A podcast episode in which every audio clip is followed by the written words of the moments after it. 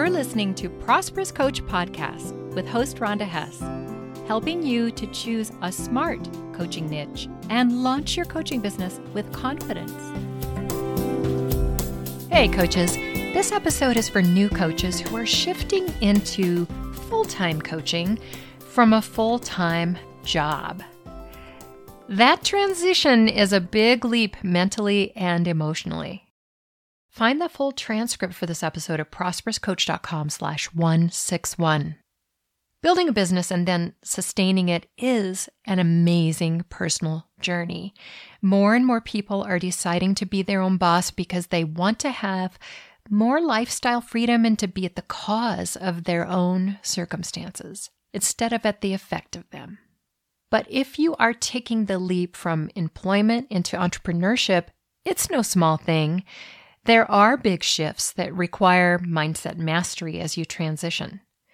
I mean, you go from being directed by a boss to supervising yourself in every way.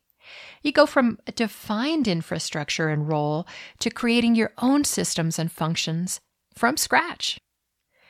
You go from working collaboratively to working alone, at least at first.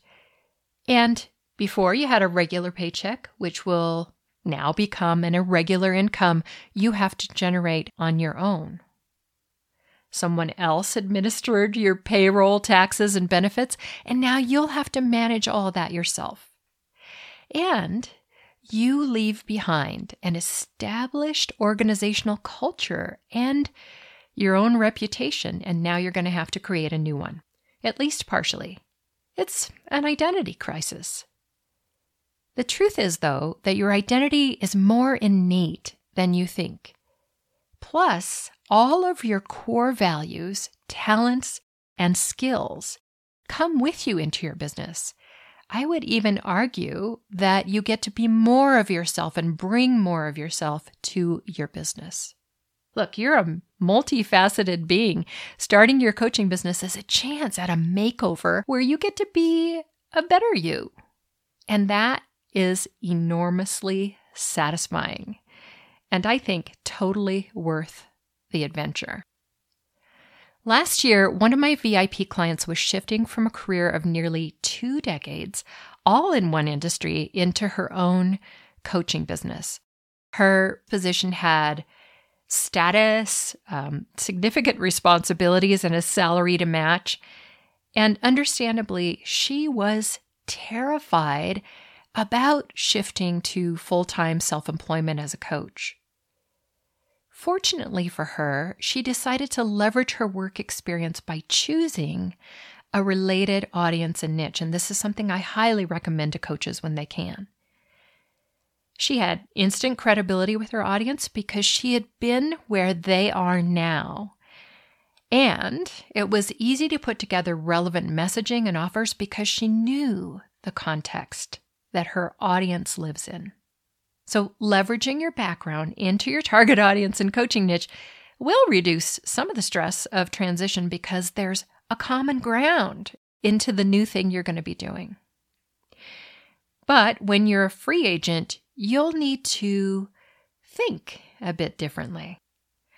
Now, I come from a family of entrepreneurs. My mom owned apartment buildings while I was growing up. Later, she became a realtor and started her own private brokerage. My oldest brother is a serial entrepreneur, starting with his own graphic design company and then a gluten free bakery, and now he sells his own graphic art. Another one of my brothers had his own company too, and my third brother has been an actor producing his own shows for decades. All of those are entrepreneurial. And I didn't really realize until well into my business that coming from a family of entrepreneurs gave me a leg up. A free agent mindset was part of the culture I grew up in, and the freedom that comes from entrepreneurship was highly valued by my people. Now, you may not have the advantage of being surrounded by entrepreneurs, so you'll have to learn it. So, here are seven ways to make your transition to being an entrepreneurial coach easier.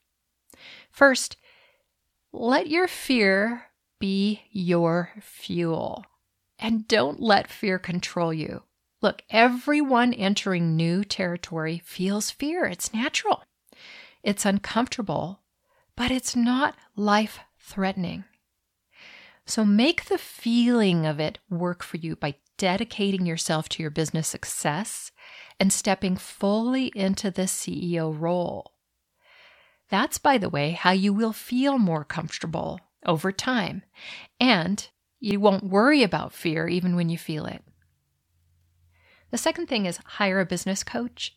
If you want to do things right the first time and wade into the experience rather than diving into the deep end all on your own, find a mentor who will hold your hand through the first five months.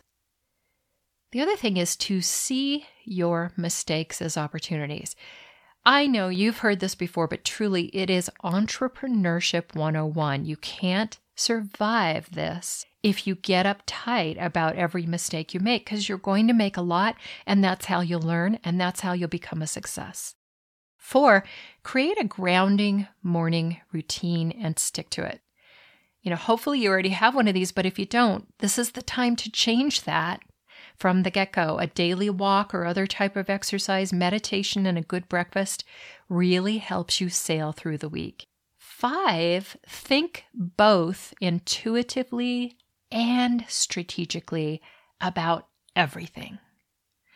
Whether it's planning, who you talk to and how you spend your time, where your money goes, all of that.